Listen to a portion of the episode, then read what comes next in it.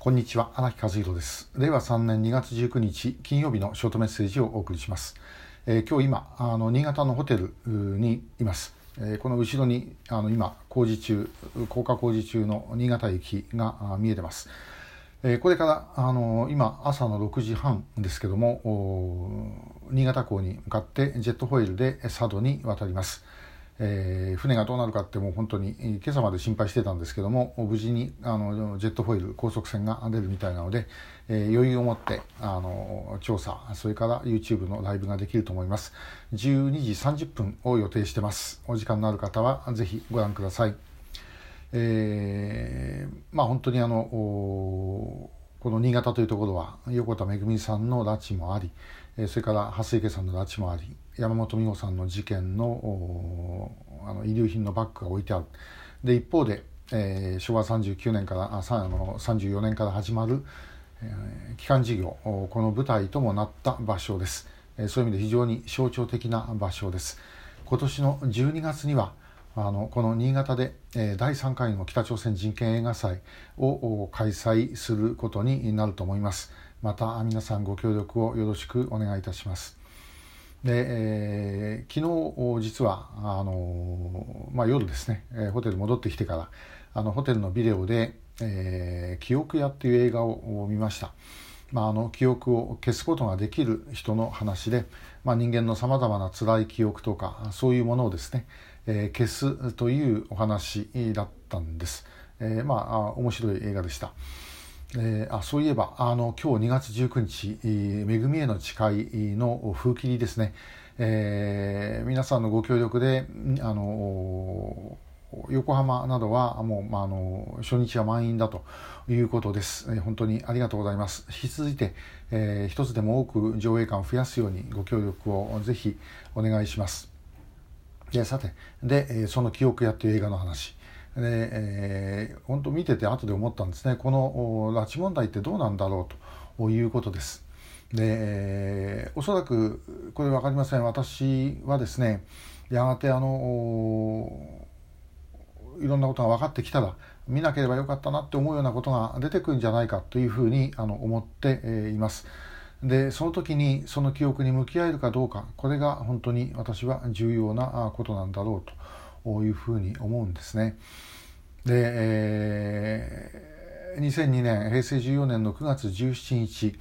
あの「めぐみへの誓い」の冒頭の場面でも出てくるところですけれどもあの外務省飯倉交換で、えー、誠にお気の毒ですがお嬢さんは亡くなっておりますという言葉を言いたあの上竹外務副大臣から聞いた時私はあの時後ろにいました、まあ、映画の中では出てこないんですけども後ろにいてですね私と佐藤会長と後ろにいた。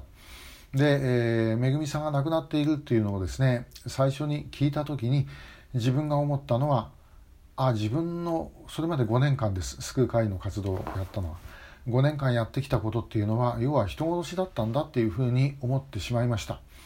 自分たちが運動やったんでめぐみさんは殺されたんだ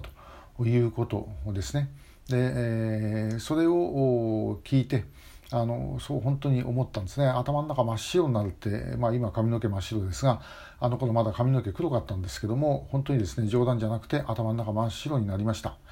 え佐藤会長はあの時も泣いてですねで横田茂さんに「申し訳ありませんでした」って言って謝っていたと、えー、でも私はもう呆然としてもう何にも喋ることもできなかったと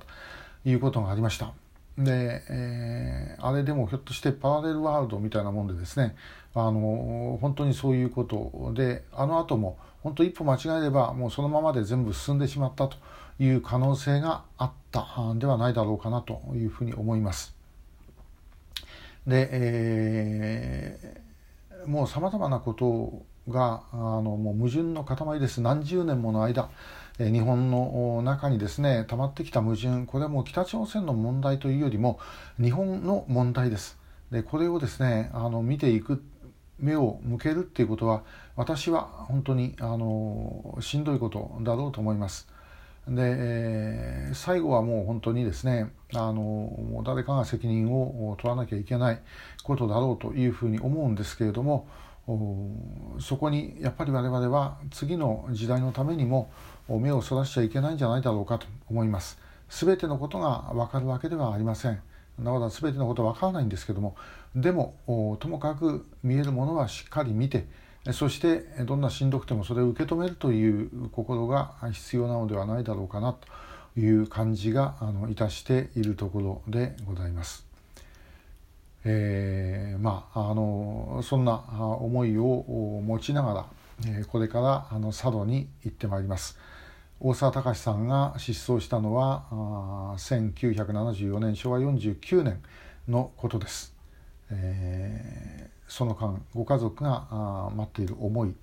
もう、まあ、正一さんとご一緒なんですけども自分が家族の立場になるなんてことできませんあのできませんけれどもやはりですねそれを少しでも、まあ、一緒に追体験できればというふうに思っている次第です。えー、またあのライブでお会いできる皆さんよろしくお願いいたします。今日もありがとうございました。